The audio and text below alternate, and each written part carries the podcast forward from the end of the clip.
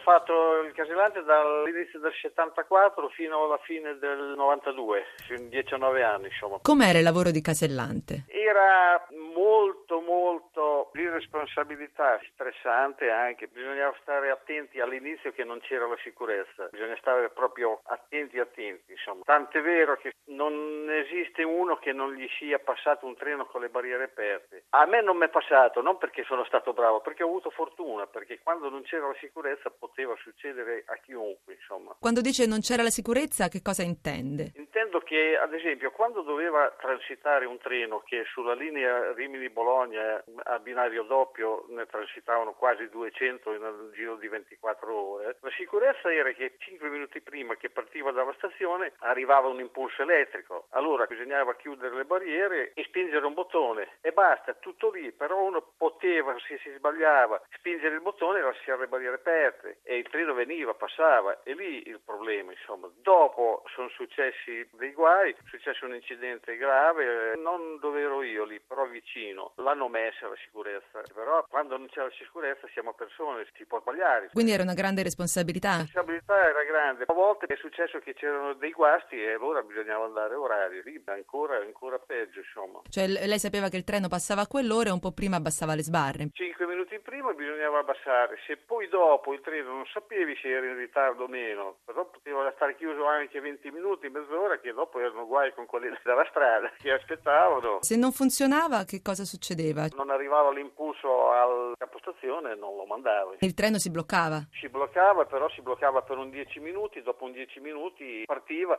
però quando era lì faceva, si chiamava marcia vista, cioè andava piano che se attraversava anche la gente non c'era pericolo. Se le barriere non si chiudevano avevamo dei cavaletti da mettere in mezzo alla strada. Le è mai capitato qualche situazione di pericolo? Una persona che è passata anche a piedi nonostante le sbarre abbassate? Sì, passate anche poco prima che ci fosse il treno, ci si urlava, è capitato spesso. Quel casello che lei gestiva era giorno e notte? Sì, erano giorno e notte, eravamo in 5 che facevamo i turni, la linea Rimini-Bologna 24 ore su 24. Restare svegli la notte ad aspettare un treno che passava era anche duro? Era durissimo, si stava a sedere lì, la televisione non si poteva distrarre, però secondo me aiutava a stare sveglia. Il turno è così, si cominciava all'una fino alle 21 della sera, dalle 21 fino alle 6 della mattina, poi la mattina successiva dalle 6 fino all'una. Ogni quanto passava un treno? La notte ce n'erano pochi, mentre invece il giorno, specialmente d'estate, la mattina si riusciva a aprire ogni tanto, perché i treni sono due, pari e dispari, e quando magari era chiuso per un treno, poco prima che arrivasse suonava l'avviso elettrico che c'era l'altro, dopo non si riusciva a aprire. E lei dove stava? Lì c'era un casotto? Sì, una cabina, un gabinotto, che all'inizio sono venuto giù, era proprio di prima della guerra, c'era stato 2 metri per 2 con questo congegno elettrico dentro che prendeva diciamo la metà, c'era una sedia e uno sgabello e il telefono interno. Le piaceva il suo lavoro? A me piaceva perché ero in una campagna, ero all'aperto, se volevo star dentro stavo dentro, se volevo star fuori stavo fuori, ero indipendente insomma, per quello si stava bene insomma. Via. Chissà quanti treni avrà visto passare?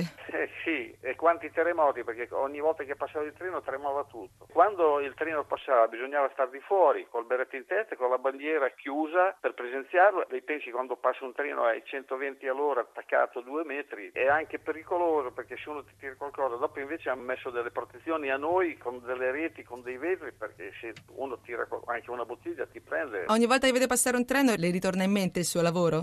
Sì, ci penso insomma. Potrei girare in treno gratis, non giro mai, vede.